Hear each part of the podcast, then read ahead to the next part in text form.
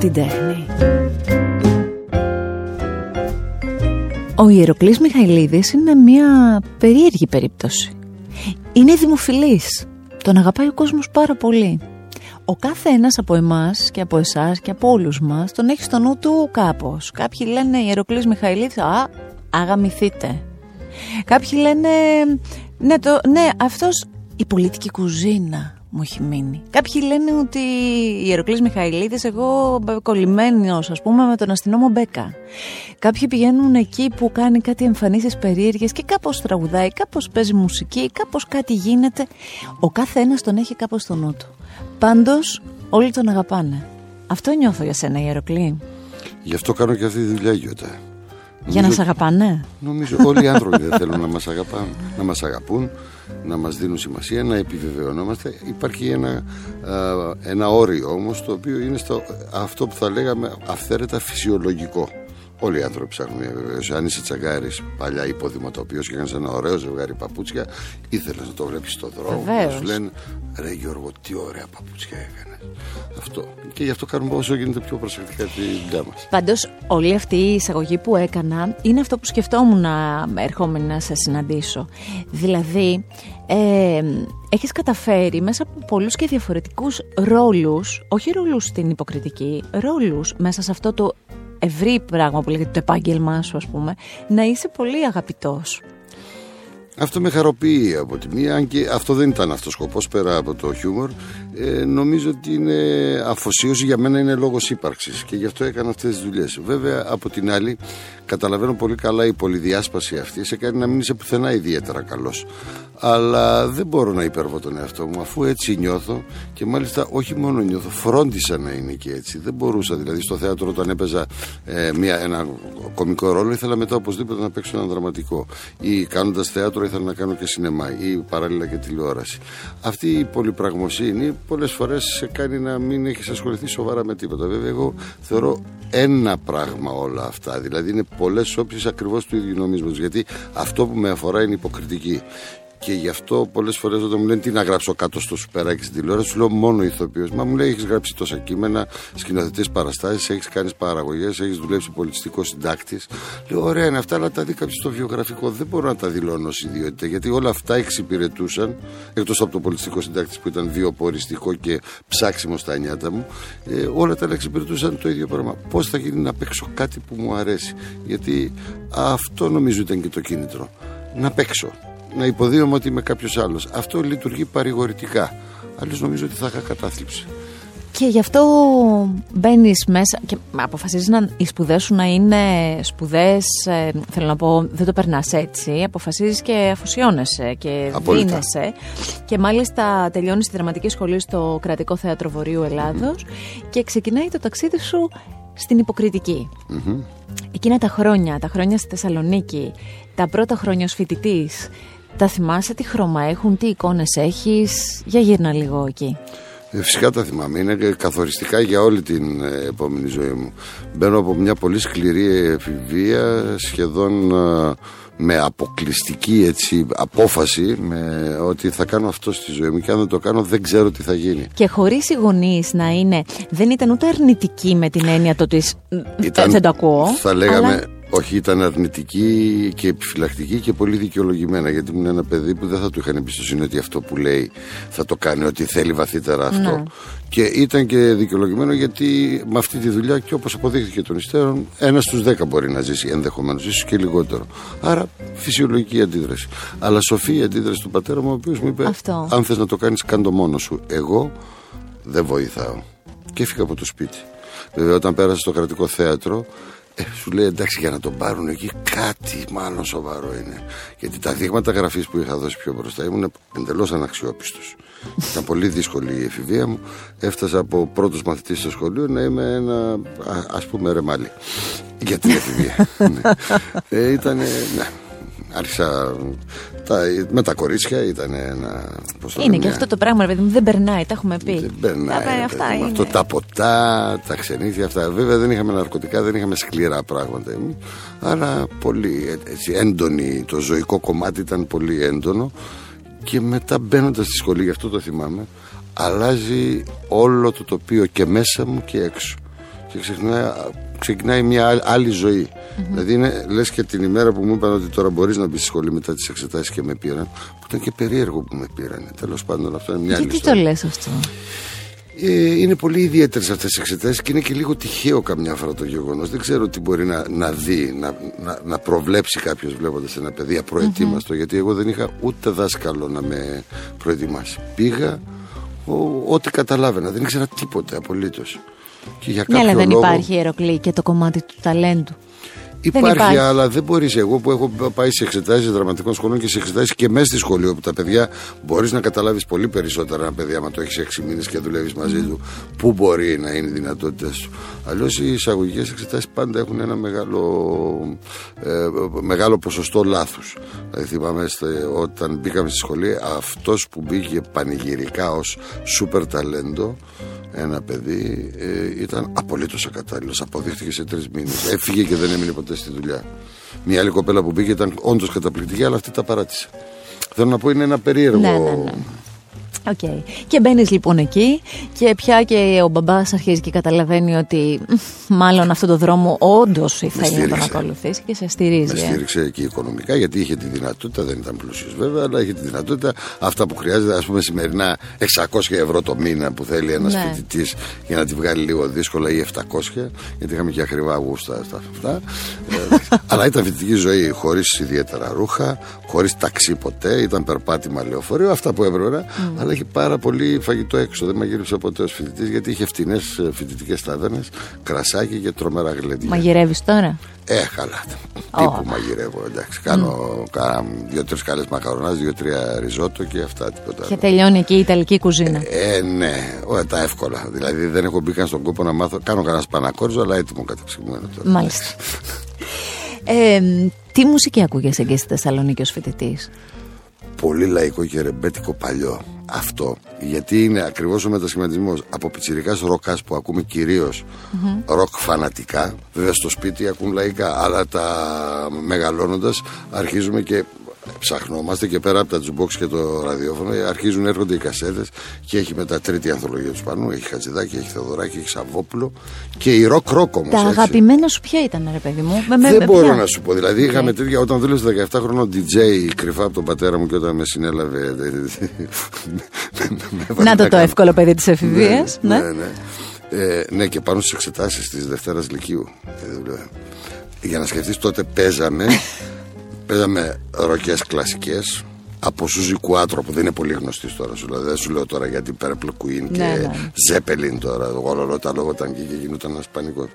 Αλλά ήμασταν υποχρεωμένοι λόγω του μαγαζιού να παίξουμε ακόμα και λίγο τα υποτιμούσαν το, το, το James Brown, όλη την ναι. soul, ε, μουσική, χορευτική, μαύρη μουσική ε, και φυσικά όλη την δίσκο που και τότε την υποτιμούσαν το πολύ και μετά εντάξει είναι ένα ελαφρό πράγμα. Και τότε σε αυτές τις δισκοτέκ παρόλο που ήταν πολύ μοδά τα πράγματα παίζαμε και λαϊκά και ποντιακά. Δηλαδή στις μετά δίσκο, αλήθεια δίσκο. Αυτό είναι κάτι το λέω γιατί στην Αθήνα. Αυτό είναι από μόνο του πολύ ροκ. Είναι ροκ, μια δίσκο. Ήταν η άμεση προσαρμογή στην ελληνική επαρχία αυτό. Δηλαδή στη Θεσσαλονίκη όταν πήγα και τους είπα αυτό, μου λένε είσαι τρελός. Γιατί στη Θεσσαλονίκη ήμασταν πια χωρισμένοι σε, σε δύο κατηγορίες. Αν άκουγες soul, ήσουν σχεδόν κατάπτυστου για τους ροκάδες. Και ήσουν λίγο αυτό. Και από τον τίσιμο, όταν ήταν λίγο πιο κυριλέ με επώνυμα μπλουζάκια. Οι άλλοι όλοι ήμασταν αυτά, ψιλοφρικιά, οι οποίοι ήμασταν οι ροκάδες και τα τσινάρια. Δηλαδή ήταν πολύ υποτιμητικό να ανήκει σε αυτούς τους φλόρους τους άλλους. Αλλά παρόλα αυτά η μουσική μας διαδρομή τα εμπεριείχε όλα. Εγώ δηλαδή από τη ροκ και μετά ανακάλυψα πια στη Θεσσαλονίκη κυρίως, αλλά είχα τέτοια ακούσματα από κλασικό λαϊκό και εκεί ήταν τα live γιατί γινόταν τρομερά γλέντια. Ο ένας έπαιζε μπουζουκάκι, ο άλλος κιθάρα και εκεί γνωρίζω και ανθρώπους που έχουν ψάξει πολύ καλά και το ρεμπέτυχο και ξαφνικά είμαστε νεο, πώς το λένε, νεοφώτιστοι και ωραία παίξήματα. Έχει και παίχτες και φωνές ωραίες και γίνονται πριβέ όλα αυτά σε ταβέρνες uh, unplugged, χωρίς uh, μηχανήματα. Είναι πολύ ωραία. Εκεί με καθορίζει πλέον αυτό το είδος. Άρα τώρα πολλά μπορώ να τα καταλάβω συνέχεια. Θα επανέλθω στο θέατρο γιατί θέλω πολλά πράγματα να πω για σένα για το θέατρο. Γιατί είσαι ένας εξαιρετικός ηθοποιός που αν δεν έχεις πάει να δεις τον Ιεροκλή Μιχαηλίδη να παίζει, δεν μπορείς να το καταλάβεις γιατί τον έχεις και στο νου σου και κάπως αλλιώς. Πιο τηλεοπτικό, πιο με όλη αυτή την κατάσταση που είπες. Θα επανέλθω όμως. Πώς γεννιούνται οι άγαμοι. Συγγνώμη, ναι, θέλω ναι. παρένθεση. Είμαι σίγουρη ότι σου την κάνουν όλη αυτή την παρένθεση. Πώς θα τους κλείνω τους άγαμους θείτε. Σε. Όχι, είναι η, αν στην καθαρεύω στην αρχαία δηλαδή, είναι η άγαμη θήτε των αγάμων θητών, ναι. τους άγαμους θήτες, ο άγαμη θήτε. Ωραία. Γεν... στην δημοτική θα λέγαμε οι άγαμοι θήτε, αλλά δεν είναι αυτό το όνομα, είναι άγαμοι θήτε, όχι άγαμοι θήτε. Ε, και πάλι των αγάμων θητών. Η άγαμη των αγάμων. Έλα, πες μου πόσες ιστορίες έχεις ακούσει για όλο αυτό. Ε, Πες τη μισή μου ζωή πια. Ναι, ναι, ναι, ναι. Αλλά δεν με πειράζει γιατί το αγαπάω τόσο πολύ αυτό το πράγμα. Είναι τόσο μεγάλο κομμάτι δικό μου και ψυχολογικά δεν είναι από άποψη δημοσιότητας ή επειδή παίξαμε πάρα πολύ. Είναι ένα πράγμα. Γεννήθηκαν λοιπόν και γεννήθηκαν με ιδέα δική σου, αλλά τι μαγικό έχει αυτό το σχήμα. Ποτέ δεν ήταν ένα σταθερό σχήμα. Και όπως πολύ σωστά έχεις πει, πολύ σύμφωνο με αυτό, αν ήταν ένα μόνιμο σταθερό σχήμα, δεν θα είχε αυτή τη ζωή, τη διάρκεια. Έχει διαλυθεί στον. Η ιστορία το δείχνει. Όχι, στο, στα δεύτερο, στον τρίτο χρόνο σίγουρα. Εγώ σου λέω να πήγαινε και λίγο παραπάνω, αλλά αυτή η ποικιλομορφία, αυτό το πράγμα που έμπαιναν και έβγαιναν χαρακτήρες, κρατώντας τον πυρήνα, γιατί ο πυρήνας είσαι εσύ και αυτό δεν είναι. Είναι η αλήθεια. Είναι ιδέα δική σου, στήθηκε από σένα. Ε, πες μου λίγο. Το δύσκολο ήταν να το διαχειριστώ, να διαχειριστώ ναι. και τους ανθρώπους και να έχει οι επιλογές, οι αρχικές επιλογές. Ε, στήθηκε απλά. Ε, στη σχολή και λογω μετά τη σχολή μάλλον ούτω ότι δούλευα σε μικρούς θειάσους ας πούμε πειραματικούς με ένα καλό νέο σκηνοθέτη ο οποίος έφυγε μετά από το χώρο είχε έρθει από τη Ζυγοσλαβακία που ήταν πολύ προχωρημένη. Έμαθα δίπλα σε αυτόν, κάνοντας 12-14 παραστάσεις, όλες χωρίς αμοιβή, με πολύ σκληρές συνθήκες. Τότε δεν με ένοιαζε βέβαια, δεν το λέω έτσι μελοδραματικά το πώς ταλαιπωρηθήκαμε. Ήταν μια δύσκολη εποχή. Δεν είχαμε κόσμο, αλλά κάναμε ενδιαφέρουσες δουλειές. Και οφειλόταν βέβαια στον κόσμο που έφερε από μια χώρα που ήταν 100 χρόνια μπροστά θεατρικά από εμά. Εκεί ήταν και η μεγάλη μου μαθητεία μετά τη σχολή. Γιατί πήγα και στη Τσεχοσλοβακία, γνώρισα το δάσκαλό του και έγινε και με δουλεύοντας 1,5 μήνα μαζί του, έμεσα έγινε και δικός μου δάσκαλος. Μιλάω για πολύ σπουδαίους ανθρώπους.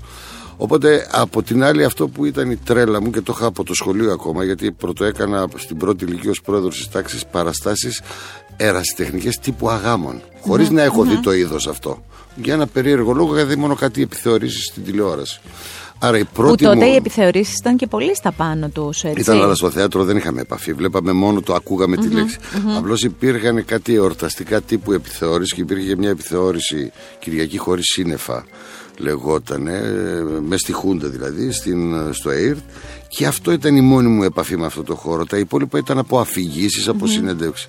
Τέλος πάντων, το πρώτο σπέρμα των αγάμων γίνεται ε, στην πρώτη ηλικίου, όπου είμαι εντελώς άσχετος με το χώρο. Κάνω μια παράσταση, παίρνω ένα μουσικό συγκρότημα που λέγεται Βίκτορς στους μαθητές μου και γράφω ή διασκευάζω ή κλέβω ή βάζω και γράφουν και όλα αυτά τα, τα ελέγχω εγώ και κάνω μια παράσταση που είναι σκετσάγια κομικά μαζί με τραγούδια. Τα τραγούδια παίζαμε βέβαια μόνο ροκές και ελληνικό και ξένο ροκ.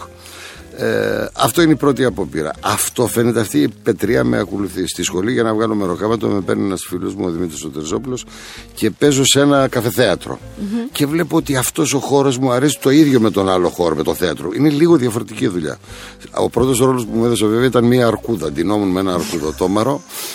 ε, παρόλο που ήμουν πολύ λιγότερα κιλά, φαίνεται το casting ήταν αυτό. Ήταν η αρκούδα. Και μετά έπαιζα ένα δημοσιογράφο, πασαδόρο δηλαδή, σε αυτόν που έκανε ένα τσιγκάνο. Ε, και μετά επιλέγουμε με το σκηνοθέτη τότε που σας έλεγα το δάσκαλο μόλις τελειώνει τη σχολή να παίξουμε Ντάριο Φω ε, ένα έργο που παίζεται από έναν άνθρωπο ένα, το έπαιζε εκπληκτικά ο ίδιος ο Ντάριο Φω από το Μυστέρο Μπούφο. Παίζω ένα κειμενάκι στο καφεθέατρο. Δουλεύει βέβαια γιατί ήταν λίγο πιο κουλτουριάρχα τα καφεθέατρα δεν ήταν και μη σας τα πληρολογώ. Μετά αρχίζω και παίζω σε διάφορα μαγαζιά καθαρά για λόγους βιοπορισμού. Ένα σκετσάκι και είμαι ε, ένα ένθετο πράγμα, δηλαδή ένα θεατρικό διάλειμμα σε μια μουσική σκηνή, η οποία δεν είναι ακριβώς μουσική σκηνή, είναι μπουζούκια με την καλή έννοια. Δεν είναι ναι. σκληρό πυρηνικό μπουζούκι, αλλά είναι λίγο lifestyle, λίγο αυτό. Στην αρχή παίζουμε πιο ελαφρά και μετά παίζουμε λαϊκά. Ε, λαϊκά όχι της δικής μας κατηγορίας, λίγο πιο, πιο μοδάτα. Και εκεί είμαι τελείως τσόντα, βέβαια. Και είναι πολύ δύσκολο να κρατήσεις ένα κοινό που δεν έχει έρθει σε σένα. Είσαι παντελώς άγνωστος και πρέπει να κάνεις 10 λεπτά να πεις αστεία και να σε δούνε. Γιατί μπορεί να σε πάρουν με τις ντομάτες. Το νιώθω αυτό. Το κάνω σε δύο-τρία μαγαζιά. Και λέω κάποια στιγμή δεν μπορώ, ψυχικά δεν το Ναι. αντέχω αυτό το πράγμα, δουλεύοντας παράλληλα στο θέατρο.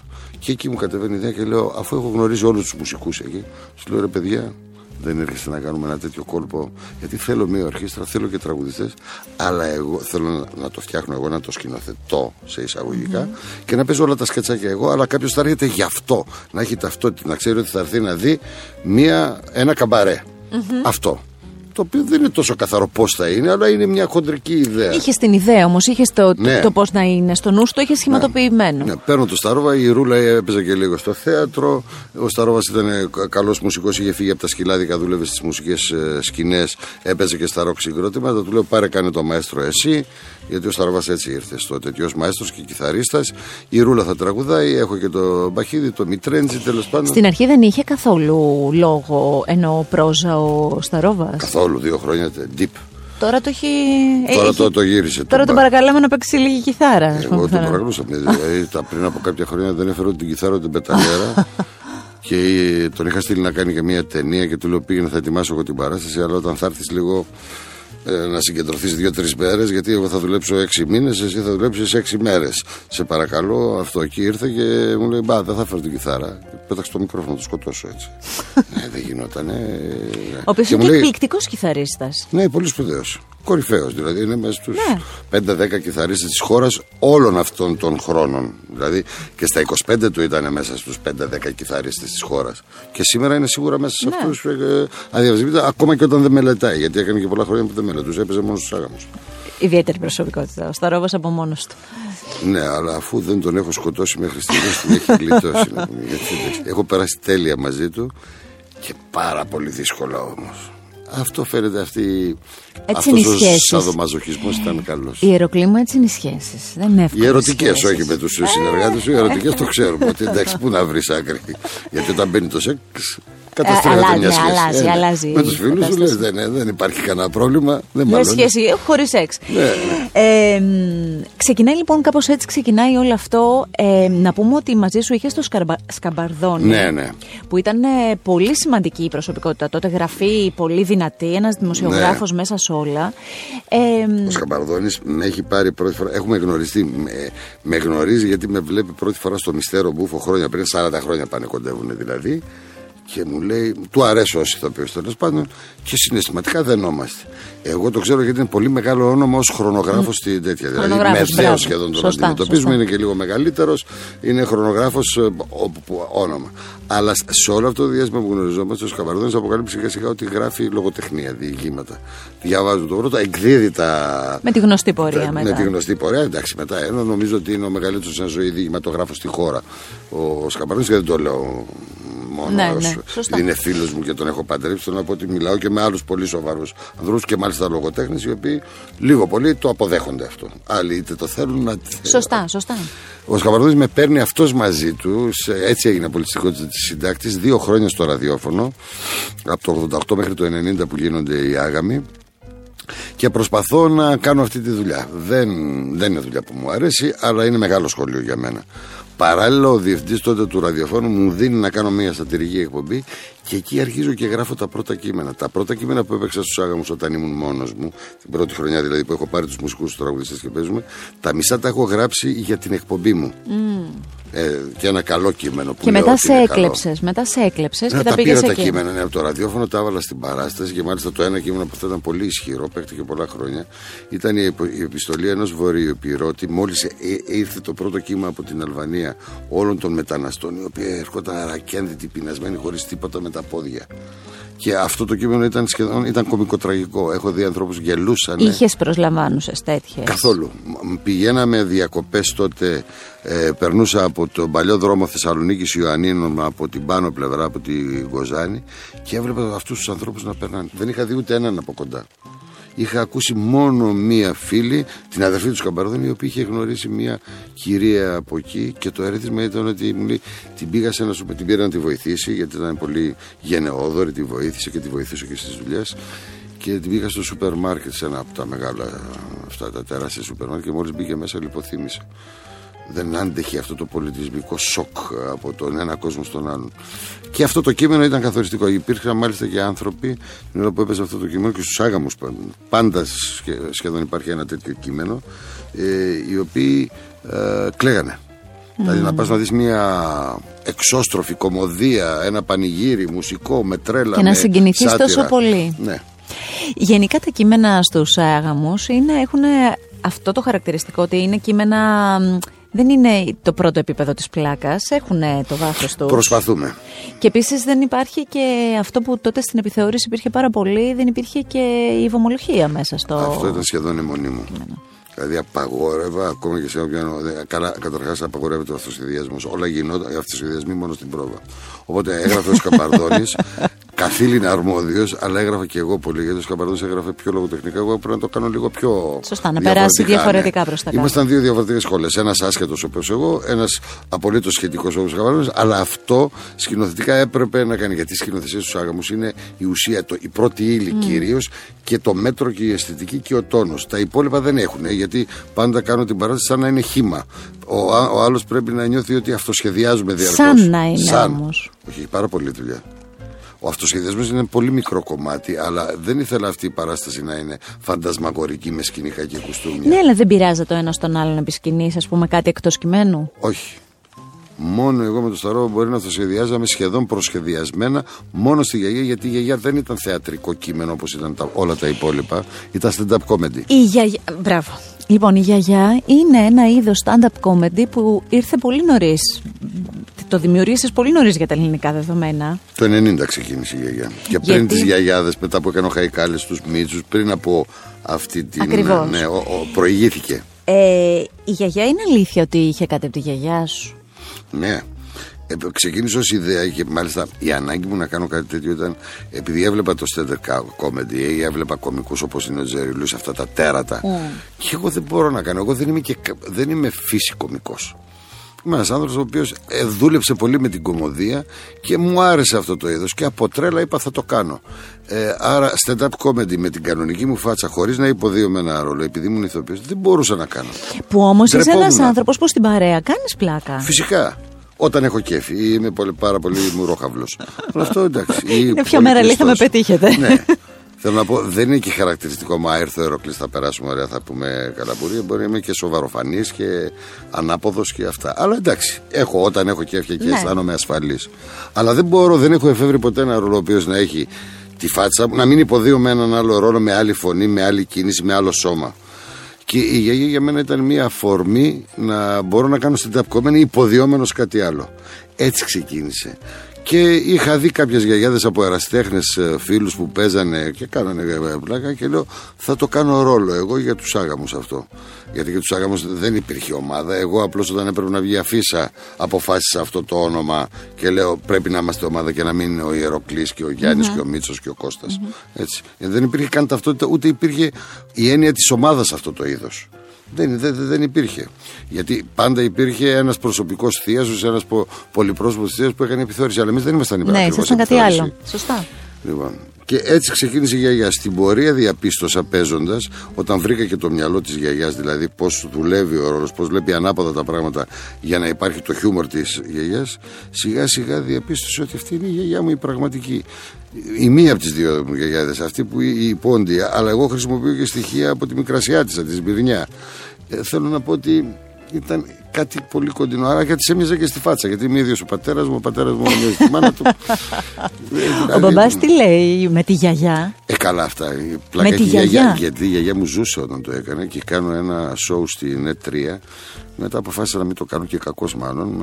το οποίο δεν λεγόταν Αγάμι γιατί δεν παίρνω ο τίτλος. Αλλά πήρα όλα τα σκετσάκια για τον Αγάμι και έβαλα όλους τους τότε κατά τη γνώμη μου ανερχόμενους τραγουδιστές της Θεσσαλονίκης και κάναμε μια πολύ ωραία δουλειά ένα εορταστικό και έπαιξα και τη γιαγιά. Και πάω να δω τη γιαγιά μου και μου λέει Εμένα κάνεις την τηλεόραση.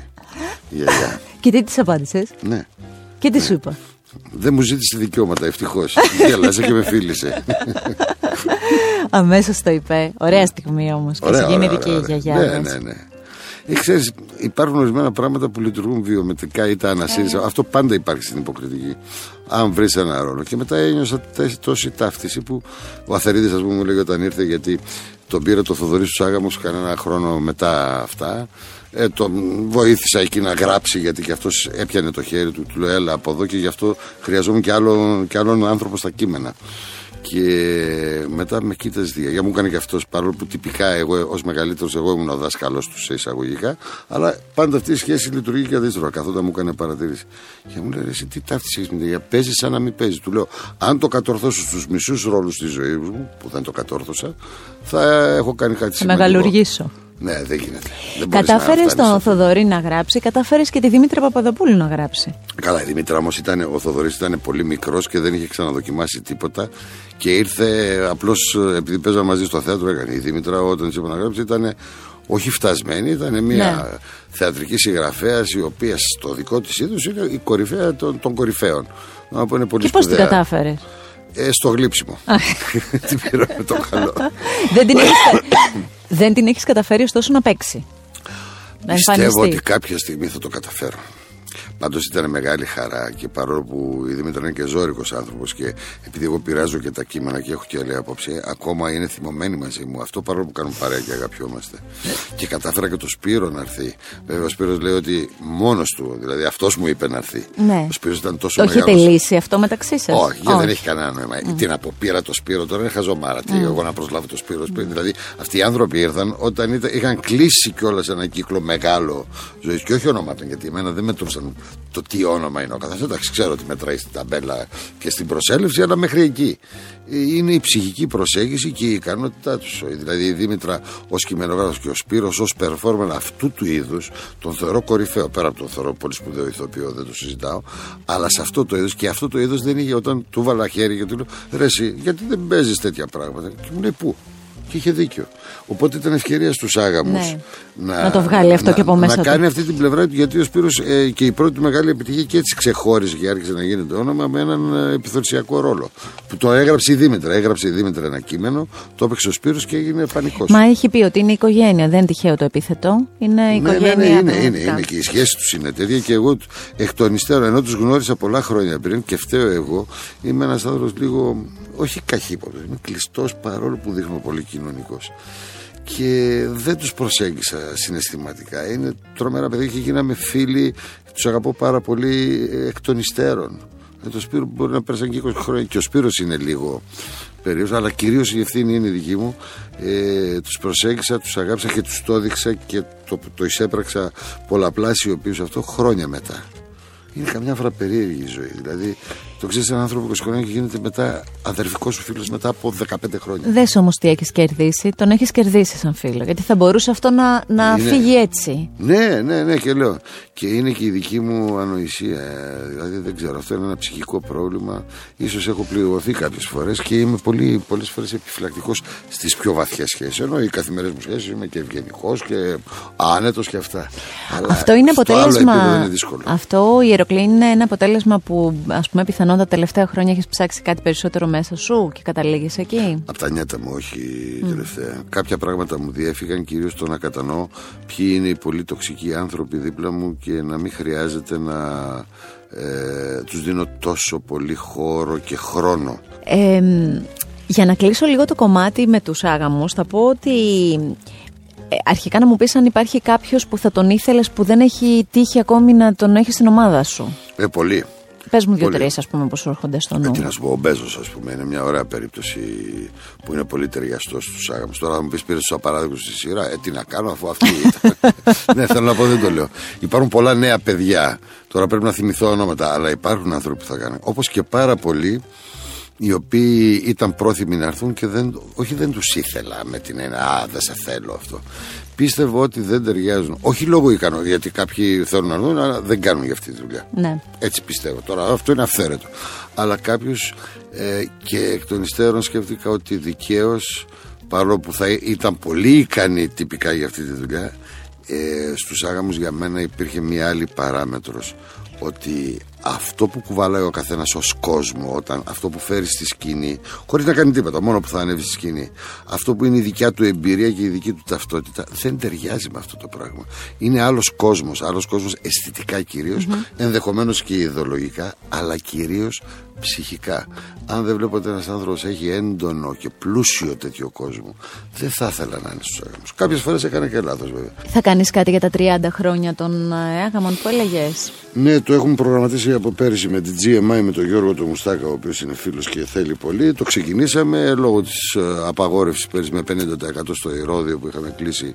Δεν έβγαινε και φέτος πάλι λέμε να το κάνουμε. Αν δεν το κάνουμε, το πάμε χειμώνα εφόσον δουλεύουν τα πράγματα. Η, η γιαγιά που στέλνει μηνύματα στο Τζιόδρα και δεν της απαντάει, τι, του, τι λένε; Αυτό... Θα το επιτρέψουνε; κανείς δεν ξέρει. Νομίζω κανείς δεν μπορεί να, να κάνει πρόβλεψη. Ε, η γιαγιά είναι η πρώτη φορά που την έβγαλα σε δημόσιο, μπροστά σε κάμερα, γιατί ό,τι υπήρχε τα μικρά αποσπάσματα συνήθως κλεμμένα από. Όχι πρώτη, δεύτερη. Μία φορά το έκανα το 1991 και δεν έπαιξε. Πέρυσι αποφάσισα και την έκανα έτσι μες στην καραντίνα για παρηγοριά δική μου κυρίως, αλλά παρηγόρησε και μερικές χιλιάδες κόσμου. Πρέπει να κάνεις όμως στη συνέχεια να μάθουμε τελικά τις απαντήσεις. Όχι, γιατί αυτό, τώρα... αυτός ο έρωτας να μην πάει έτσι, να μην είναι μονοπλευρό. Όχι, η γιαγιά όταν παίξει, εγώ γενικά επέλεξα τους άγαμους για να το κλείσουμε να μην παίξουν στην τηλεόραση. Και από θεωρώ ότι δεν μπορώ να κάνω κάθε εβδομάδα τόσο πολύ πράγμα, ούτε έχω την ομάδα των κειμενογράφων. Δεν μπορούσε κανείς μας δηλαδή να γράφει τόσα πολλά καλά κείμενα κάθε εβδομάδα. Ε, επέλεξα να μην βγάλω και αυτούς τους ε, χαρακτήρες των αγάμων ποτέ γιατί ανήκουν στους άγαμους και ήταν ε, μόνο για το live. Τώρα που έκλεισαν ένα πολύ μεγάλο κύκλο, δεν με πειράζει πια. Εντάξει, είναι, μια, είναι πια παρελθόν. Έχουμε κάνει όλοι διάφορα πράγματα στη ζωή μας. Οπότε δεν θα καθορίσουν αυτοί τις υπόλοιπες τις υπόλοιπες δραστηριότητες μας. Και γι' αυτό και τώρα τη γιαγιά την αφήνω να πάει στην τηλεόραση. Της επέτρεψα, μου το ζητάει 30 χρόνια. Αντιστεκόμουν τώρα σου, σου δίνω την άδεια να πας. Είναι αλήθεια ότι ο Γιώργος Ντολάρας ε, σας έτσι σκούντισε για να έρθετε στην Αθήνα; Δεν μας χούντισε, μας εκτείναξε. Ήρθε πολύ την εποχή που εμείς βέβαια γεμίζουμε δύο χρόνια εκεί το μαγαζί που παίζαμε, που παίζαμε τρεις μήνες με άδειες αίθουσες. αυτό είναι μια άλλη ιστορία. Αλλά αυτό ήταν, είμαστε... Έγινε όμως το κλικ και μετά ναι, ήταν ναι, ναι, sold out Περιμέναμε τρεις μήνες με έξι παραστάσεις την εβδομάδα. Εγώ και ο Σταρόβας δεν παίρναμε μεροκάματο. Με σκληρή δουλειά και σκέψω ότι εγώ ήμουν παραγωγός, σκηνοθέτης, συγκειμενογράφο και πρωταγωνιστής της παράστασης στο θεατρικό. Μόνο εγώ όμως, γιατί οι άλλοι ήταν τραγουδιστές. Δηλαδή θεατρικά έπαιζα 12 σχέσει κάθε βράδυ και η αμοιβή ήταν σχεδόν μηδέν επί τρεις μήνες. Και κάποια στιγμή γίνεται το κλικ και την επόμενη χρονιά καπάκι έρχεται τον Ταλάρα. Εντάξει, εμείς όμως παρόλα αυτά είμαστε ένα περιθωριακά τσογλάνια απέναντι από τα πανεπιστήμια σε μια τρύπα 250 ατόμων ε, που γίνεται πανικός βέβαια και είμαστε το κλου της πόλης. Όποιος έρχεται του λέμε πάμε να σου δείξω αυτούς τους τρελούς εδώ που κάνουν αυτά. Ο Ταλάρα έχει γεμίσει, πέρα από το ότι είναι πολύ μεγάλο, έχει δύο, δύο φορές το Ολυμπιακό στάδιο, έχει και είναι ο Ταλάρα. Και μου λέει, Ιεροκλή, μπορείς να τα πω. Αφού είδε την παράσταση, συγχαρητήρια, ξέρω εγώ, ήταν πολύ ευγενικός. Ε, να μιλήσουμε. Λέω να μιλήσουμε, εντάξει. Ε, θέλω να παίξουμε παρέα. Εγώ έπαθα σοκ. Κάτι δεν ακούω καλά. ναι, ναι.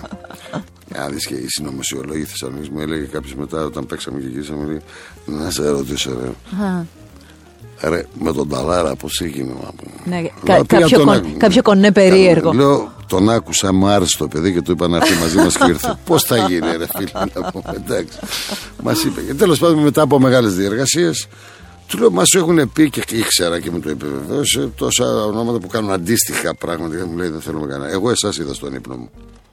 Το είχε φανταστεί όλο αυτό, αυτό. κάπως. Και του λέω με φοβερό θράσος, με ευγένεια βέβαια. Του λέω με το συμπάθειο, ας πούμε, με όλο το σεβασμό. Δεν θυμάμαι κάπως έτσι, αλλά του, η ατάκα ήταν θα κάνεις ό,τι σου λέω. Αλήθεια λες τώρα. Ναι, σου ορκίζομαι. Όχι όμως θρασίτατα, κοίταξε ρε μάγκα, άμα θέλεις να παίξουμε παρέα, θα κάνεις. Όχι. Του λέω, κοίταξε, για να μπεις εσύ, είμαστε για πολύ διαφορετικά πράγματα. Αυτός ήταν και ένας επικός τραγουδιστής πέρα από λαϊκός και με συμβολισμό και με λόγο ιδεολογικό άλλο και με όνομα ασύλληπτο. Και εμείς είμαστε κάτι. Μια τσογλαναρία εκεί που λέγαμε αυτά. Μου λέει, Όχι και εσείς έχετε αυτό και τέτοιο τέλος πάντων. Ναι, αλλά πώς θα κολλήσουμε. Μου λέει, Δεν ξέρω. Λέω, να το κάνουμε, αλλά θα κάνω εγώ την παράσταση και ό,τι σου πω πρέπει να το κάνεις. Να μπεις μέσα στους άγαμους εσύ. Γιατί άγαμοι τι να έρθουν σε εσένα, τι άγαμοι, εντάξει. Έχουμε τραγουδιστές, καλού μουσικούς, αλλά τι, τι. Και μου λέει, Ό,τι μου πεις θα το κάνω. Και το έκανε το θηρίο. Μάλλον γι' αυτό είναι ο Νταλάρας. Γιατί μπορούσε να το καταλάβει. Εγώ δεν μιλάω μόνο για την ε, επαγγελματισμό που το λένε όλοι για αυτά. Εμείς και ψυχικά ήρθαμε κοντά μαζί του. Έχουμε σε ένα σημείο μόνο μία μικρή καθοριστική ας πούμε απόκληση ψυχικά. Αλλά στο άλλο το κομμάτι εγώ και τον αγάπησα και τον αγαπώ και θεωρώ ότι έχει μία πλευρά την οποία τη θαυμάζω πάρα πολύ σε επίπεδο προσωπικό, ψυχικό μιλάω. Όχι mm-hmm. επαγγελματικό. Το επαγγελματικό το ξέρουν όλοι. Είναι φωνάρα, τραγουδιστάρα, μουσικάρα, επαγγελματίας. Αυτό μπορεί να σε αρρωστήσει. Εγώ τρελαίνομαι και όλα. Κάναμε. Δεν μπόρεσα να κάνω φώτα στην παράσταση και αυτά γιατί έκανε δύο μέρες ήχο. Δηλαδή μπορώ να αυτοκτονήσω, θέλω να τον πνίξω. Αλλά τι να του πω τώρα. Γιατί σε όλα τα άλλα ήταν όμως μαθητής. Όταν ήρθε ο ήχος όμως και μου λέει Εροκλή, φτάνει. Ό,τι, κάναμε, ό,τι έκανες έκανες. Τώρα ναι, ναι, αλλά τι έκανε. Έβγαινε σαν ονός, έβγαινε εγώ σαν ονός, ερχόταν, τον δέρναμε, τον φέρναμε μέσα, τον σέρναμε και μου γονάτιζε και μου φύλαγε το χέρι. Μετά τον έβαζε και χόρευε ζεμπέκι και μου λέγανε οι φίλοι του, Πώς το Χριστό τα αυτός αυτός δεν κάνει ούτε να το διανοηθεί κάτι τέτοιο. Και το έκανε στην παράσταση.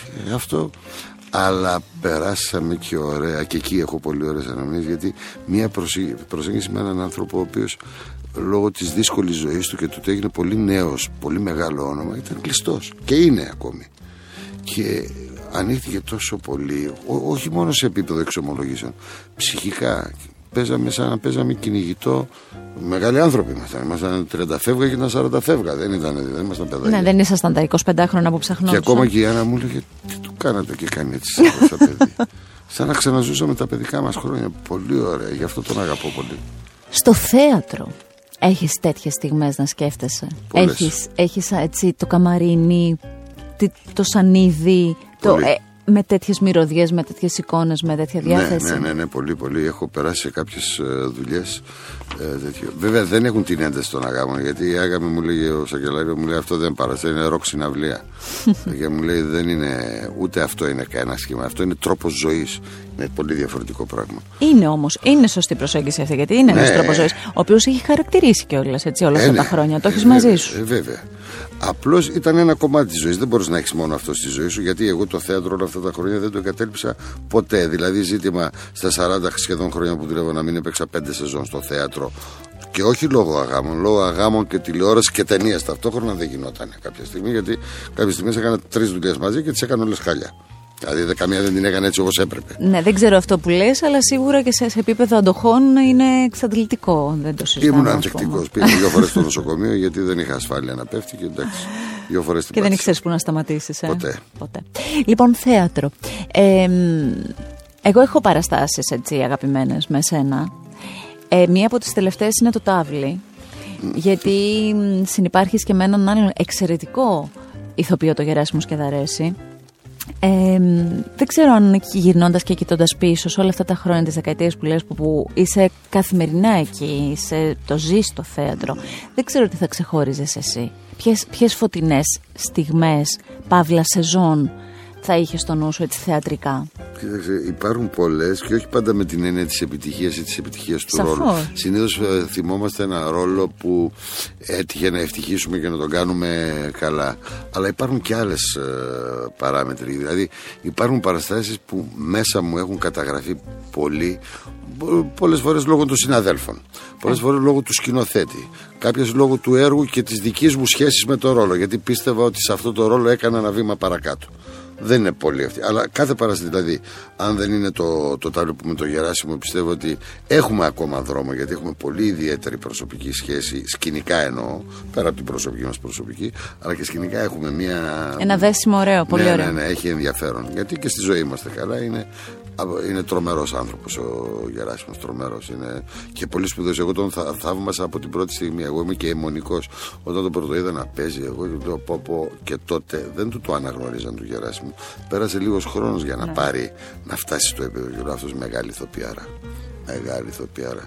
Με γνωρίζω την, την Πέση, πολύ παλιά αυτό, της λέω. Και εκείνη μια εξαιρετική ηθοποιός και δοκιμασμένη και σε διάφορα είδη. Ένα άλλο που δεν ήθελα να έρθει στους άγαμους και έκανα τη βλακία και δεν ήρθε ο Γεράσιμος είναι κατάλληλος για τους άγαμους. Αλήθεια λες. Την Πέση, ναι, μην το βλέπεις. Αυτό δεν φαίνεται. Εγώ καταλαβαίνω ότι ο Γεράσιμος θα σκίσει του άγαμους. Και έκανα, μην το πω τώρα, επειδή βρίζουμε εδώ. Ε, δοκίμασε, θα, άμα είναι Ε, πολύ θα το. έκανα Μεγάλη μαλακία δεν τον πήρα. Άμα είναι βάλε μπίπ, εντάξει. Ναι, ακριβώς. Ναι, ε, δεν, το- δεν- δεν του πρότεινα. Όταν λέω τον πήρα, δεν θέλω να εκλαμβάνεται ότι εγώ προσλαμβάνω. Όχι, όχι, σαν- σαν Ναι, στιγμή Ναι, γιατί εγώ είναι. πάω και του λέω: Σε παρακαλώ, έλα ρε, εσύ εδώ να κάνουμε κάτι. Αυτό σημαίνει τον πήρα. Κάτι. Δεν του προτείνω. Γιατί άλλο τι να σου πει. Ε, θα έρθω εγώ σπίτι σου, πρέπει να το καλέσω σπίτι μου. Να το, με, με αυτή την έννοια, γιατί όλο το casting όλα αυτά τα χρόνια το έχω κάνει εγώ. Ποτέ. Εκτός από τον Ταλάρα που μας έκανε αυτός casting. Ναι. Εντάξει, το επιτρέπουμε. και το Μαχαιρίτσα, ας πούμε, που εντάξει, ό,τι και να είναι, πάλι ο Μαχαιρίτσα μου του κοβιδίζει, αλλά ο Μαχαιρίτσα ήταν ένα μεγάλο μέγεθος. Δεν ήταν, ξέρω εγώ, όλα τα άλλα παιδιά που ερχόταν. Όπως ήταν και ο Σπύρος και η Δήμητρα. Με αυτούς τους ανθρώπους είναι άλλη σχέση. Όταν όλος έχει τέτοια δρομία έχει γράψει τέτοιες τραγουδάρες. Και με ο Μαχαιρίτσα, το παρόλο που σκοτωνόμασταν και μέχρι παρεξηγήσεως, ας πούμε, βαθύτερα τον Γιατί έχω αγαπήσει. σκοτωνόσασταν; Ε, γιατί ήταν περίεργος ο αίμνηστο. Δηλαδή εκεί που μιλούσε μπορεί να σε κάνει έξαλλο να πούμε. Σου ρίχνε κάτι μπινελί και να πούμε έκανε κάτι τρελά. Του έλεγα τι σου ανέβηκε το ζάχαρο μου, τι, τι, τι τρελός. Και μετά εγώ, εγώ που ήμουν πολύ ήρεμος έφτασα να τον μπινελικώνω και εγώ. Αλλά εγώ, αλλά και αυτός την άλλη μέρα ήταν τόσο γλυκός, τόσο τρυφερός, τόσο ωραία. Του λέω είσαι, είσαι βλαμμένος, του έλεγα. Τε, Τελείω. Αλλά και εγώ ένιωθα έτσι γι' αυτόν. Πολύ, με πείραξε πάρα πολύ που έφυγε και με πείραξε γιατί δεν του έδειξα και την αγάπη μου επειδή λίγο είχαμε ψηλομαλώσει χωρίς να έχουμε παραξηγηθεί επί της ουσίας δεν μπορούσα ποτέ δεν του είπα «Ρε εσύ μα πολύ σε γουστάρω του το δείχνα το γουστάρω σε καλλιτέχνη δεν το συζητάμε αυτό το ξέρε δεν μπήκε ποτέ σε αμφισβήτηση αλλά ας πούμε όταν θύμωνε έλεγε, ε, ε, ε, ε, μου θύμωνε λες και τον υποτιμούσα εγώ σαν σε συνθέτη σαν ερμηνευτή κάθε άλλο εγώ είμαι και. ε, εντάξει, τα, τα λέω και έξω από τα δόντια αυτά. Δηλαδή, άμα κάποιον αυτό δεν θα του λέγα ποτέ σε πάω ρε φίλε με χίλια. Δεν λέω καλά λόγια, άμα δεν τα πιστεύω βαθύτερα μέσα μου.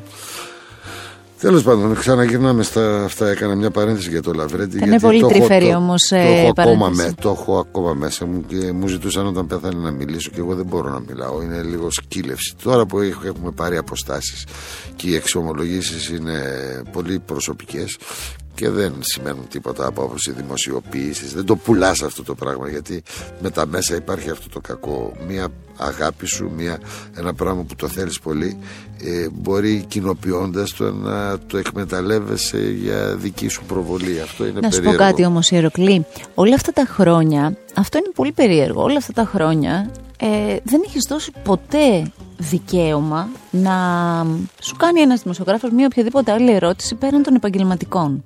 Δηλαδή είσαι από αυτές τις περιπτώσεις που, όπως είπα και στην αρχή, είσαι πολύ αγαπητός, αλλά ποτέ κανένας δεν ενδιαφέρθηκε για κάτι πέραν αυτών όλων της δουλειάς, ας πούμε, που συζητάμε; Νομίζω ότι υπάρχουν δύο λόγοι. Πρώτον, δεν το επέτρεψα εγώ.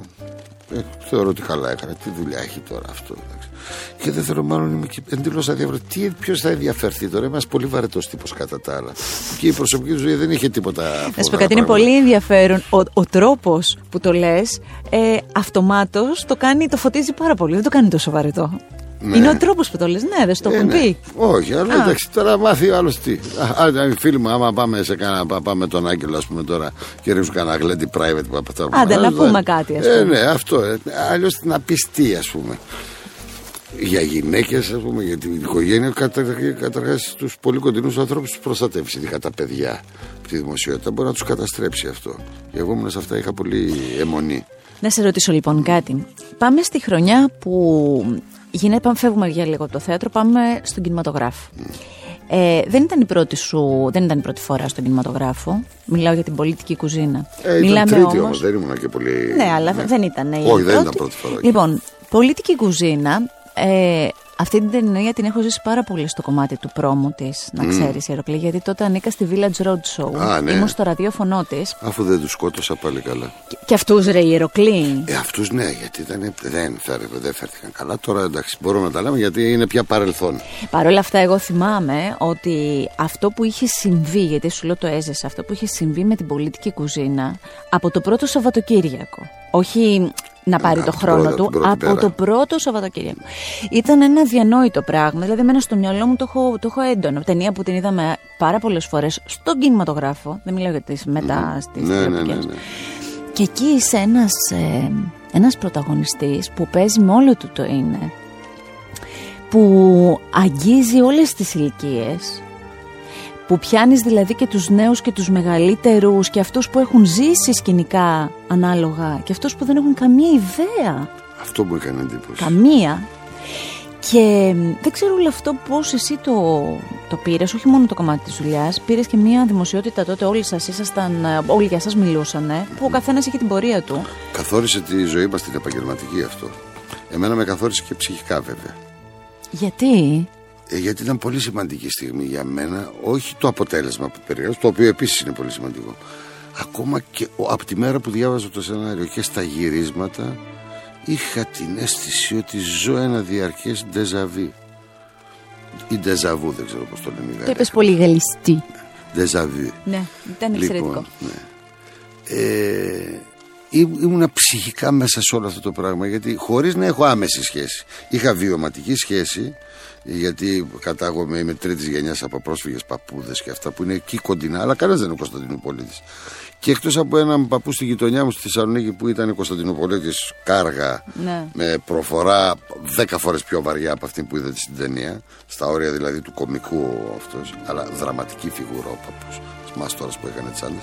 Δεν είχα άλλη εμπειρία στη ζωή και μου. Και πώς έπαιξες έτσι αυτό το ρόλο; Ήταν πολύ κοντινά πράγματα, με κάποιο μεταφυσικό τρόπο. Δεν δούλεψε καθόλου για το ρόλο. Είμαι και τεμπέλη εγώ. Δεν είμαι από τους ανθρώπους που κάνουν πολύ σκληρή δουλειά. Κάποιες φορές δουλεύω πολύ, αλλά όχι εντατικά ως ηθοποιός πάνω στο ρόλο.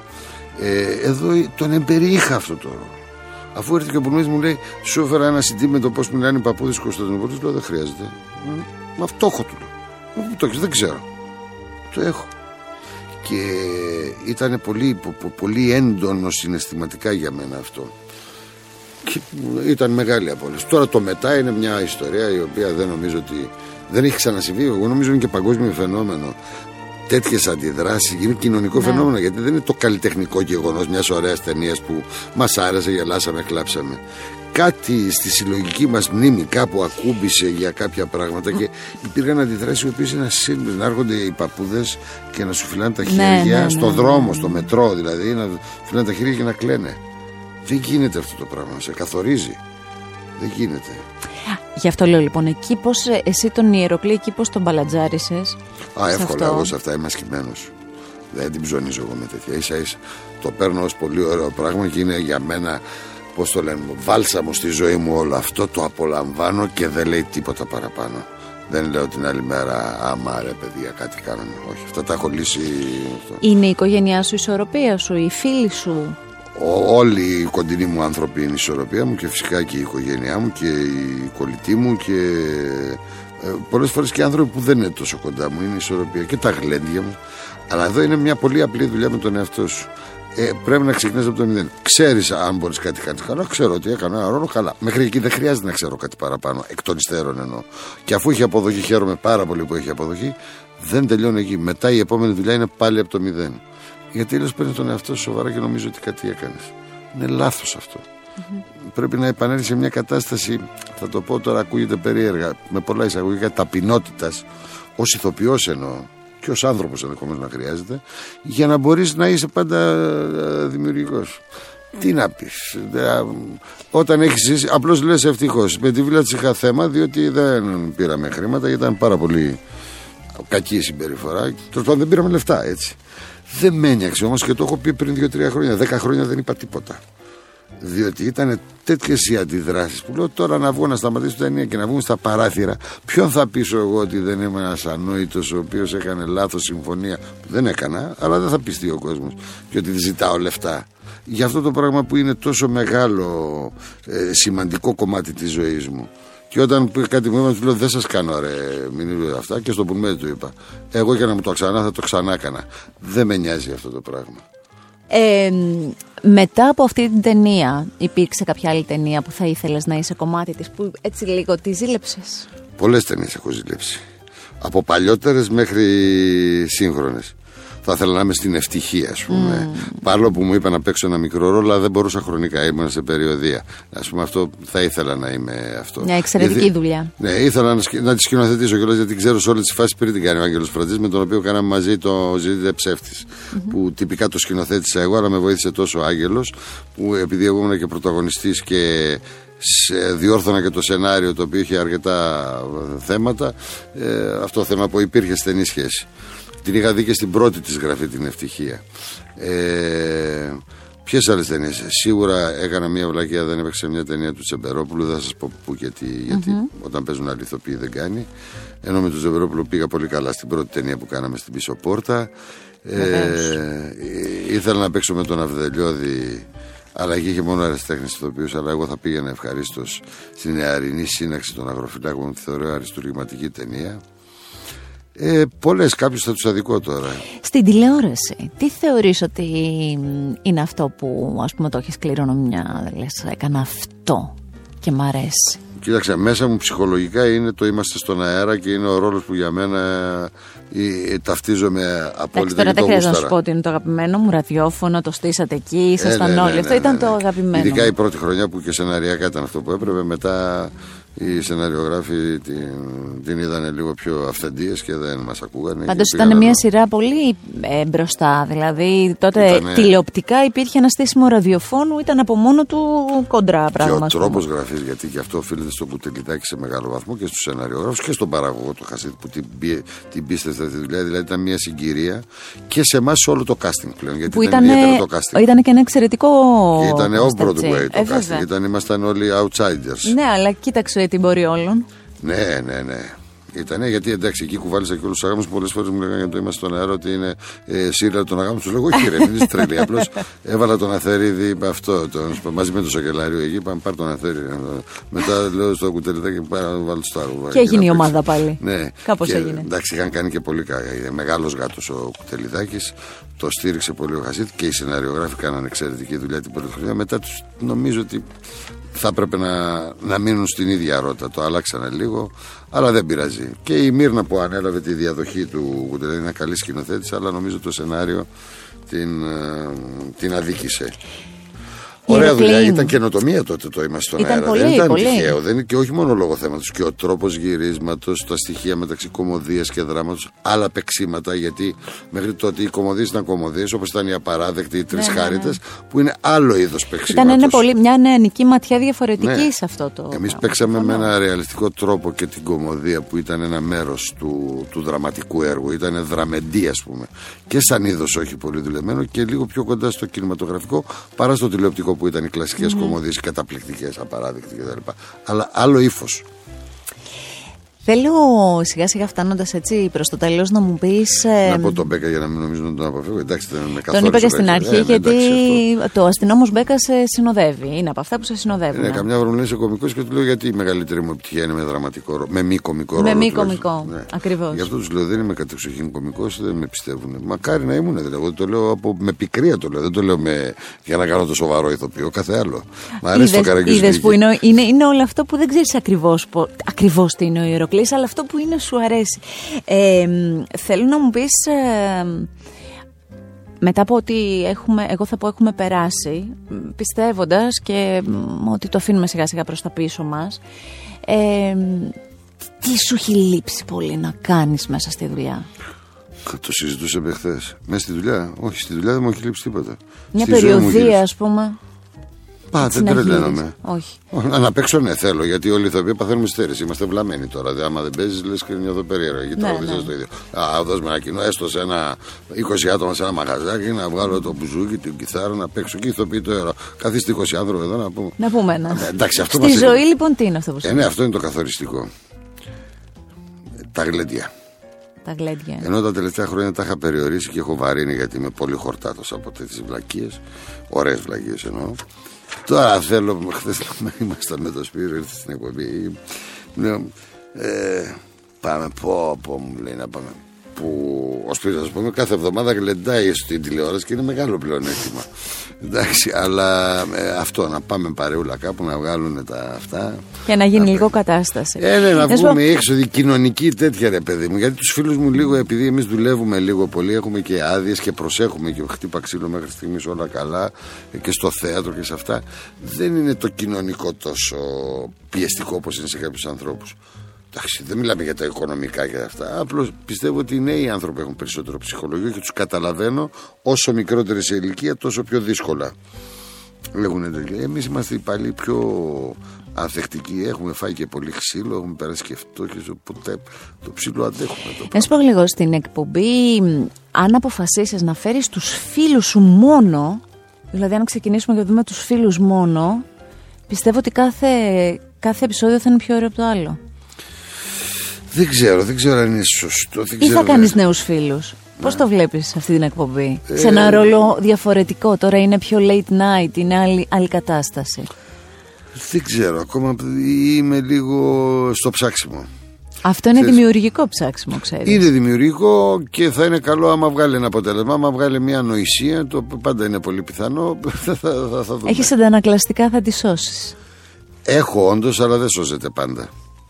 Αλλά αυτή τη φορά, ό,τι καλό και ό,τι κακό, γιατί καμιά φορά υπάρχουν δουλειές τις οποίες και παρόλο που έχεις τη μεγαλύτερη ευθύνη, μ, δεν έχεις όλη την ευθύνη εσύ που κάτι δεν πάει καλά. Και αυτό με τσαντίζει. Και υπάρχουν και δουλειές που πηγαίνουν άπατες και δεν έχεις καμία ευθύνη εσύ. Και αυτό είναι. Τώρα έχω όλη την ευθύνη εγώ. Δηλαδή, όποτε άμα είναι ανοησία, δεν μόνος θα πρέπει να κλαίω μόνος μου. να πούμε, και δεν θα μπορώ να πω και τίποτα γιατί είμαι δίκαιος άνθρωπος. Θα πω μάγκα, ήθελέστα και παθέστα. Η γιαγιά τι θα έλεγε για τα podcast, αν της μιλούσα για τα podcast; Εγώ θα κάνω δικό μου podcast. ε, Δεν ξέρω Γιώτα εσύ, αλλά από το δικό σου καλύτερο θα είναι. Σε ευχαριστώ πάρα πολύ για αυτή την παρουσία σου. Θέλω όλα να πηγαίνουν πολύ καλά. Μ' αρέσει που είσαι έτσι. Ε, Ξέρεις τι έχεις, έχεις έναν... ε, Όταν σου μιλάει κάποιος, καταλαβαίνει ότι πώς ένας ένας πιτσιρικάς ξεκινάει και θέλει να κάνει πράγματα και έχει τη διάθεση να κάνει τα πράγματα, το έχεις κρατήσει. Και αυτό είναι σωτήριο. Είναι Μα είμαι ωραίο. πιτσίρικα, δεν το έχω κρατήσει. Συγγνώμη. Συγγνώμη, το μαζεύω. Σε ευχαριστώ πολύ. Εγώ, εγώ θερμά με όλη μου την ψυχή. Το επεισόδιο του Ιεροκλή Μιχαηλίδη και όλα τα επεισόδια των podcast τα απολαμβάνετε με ένα κλικ στο artpodcast.gr και βεβαίως όλες τις εφαρμογές που εσείς επιλέγετε για να ακούτε podcast. Ακού την τέχνη. Art Podcast. Με τη Γιώτα Τσιμπρικίδου.